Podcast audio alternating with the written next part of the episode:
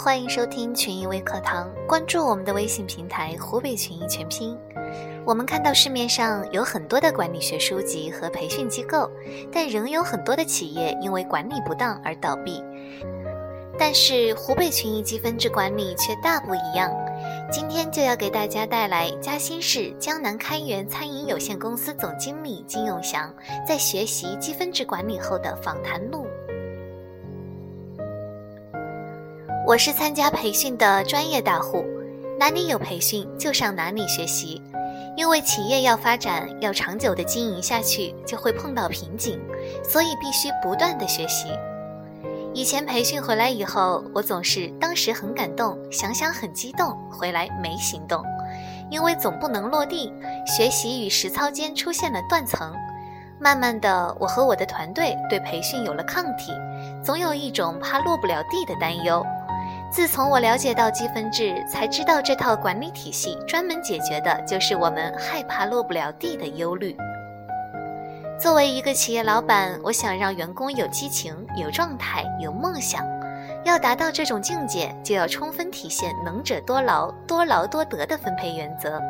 我在企业导入过其他的管理体系，“能者多劳”是体现了，但“多劳多得”体现的不是很充分。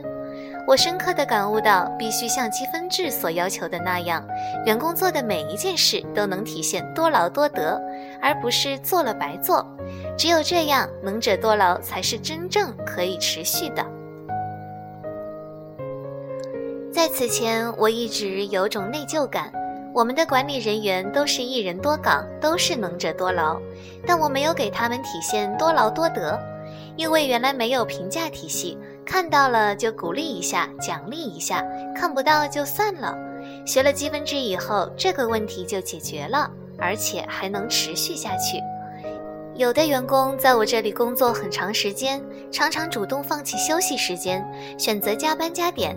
这种情况，只有积分才能体现他的付出，才能让管理者减轻内疚感，对得起员工的付出。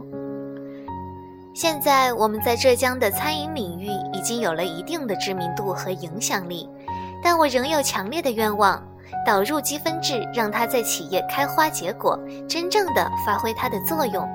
我要用积分制来突破我管理上的瓶颈，转变发展模式，让我们的企业结构更加的优化合理。我们不仅要学习，而且要传播，让更多的中小民营企业导入积分制，享受它的优异成果。好了，以上就是今天给大家的分享，可以在我们的节目下面留言和小编互动，说出你的想法和建议。欢迎关注我们的微信公众号“湖北群艺”，我们明天同一时间再见。